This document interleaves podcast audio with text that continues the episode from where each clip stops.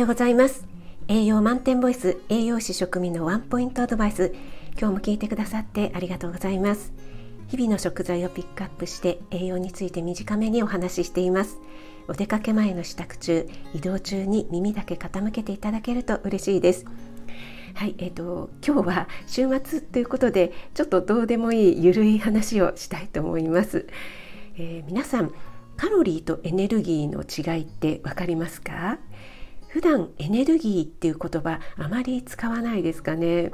えー、エネルギーとは熱量のことなんですけども何かね、えー、食品を買う時にパッケージの裏側とかにね必ず書かれていると思うんですね。エネルギー何キロカロリーとかっていうふうにですね、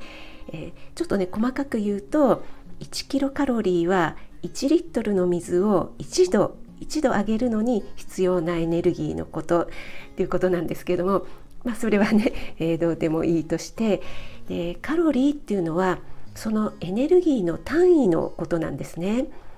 なので、えー、栄養士の学校では先生に低カロリーっていう表現はおかしいから低エネルギーって言いましょうって結構ね口を酸っぱく言われてたんです。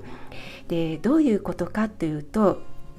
えー、例えばね収入の高い人は高収入って言いますよね。えまあ、収入っていうことだとお金なので お金の単位で言うと円ですよね日本の場合。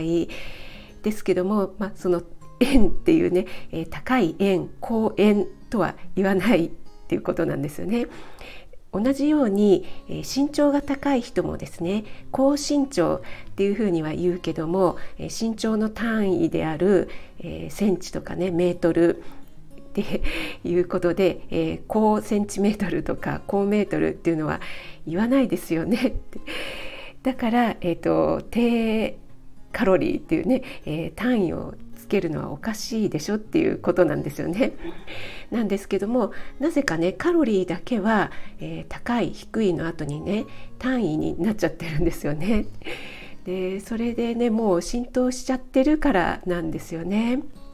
で私も話す時とかタイトルをつける時にどっちにしようかなって迷うんですよね。えー、本来だったら低エネルギーが、えー、まあ、正解というかあの 正しいんですけどもあのそれだとねちょっとやっぱり分かりにくいかななんて思ってしまって、えー、結局ね低カロリーの方が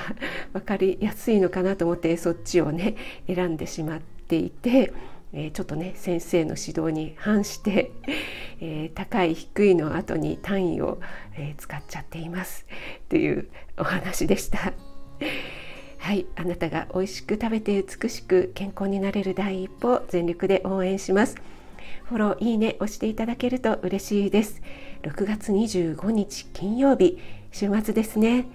今日も良い一日となりますように気をつけていってらっしゃい。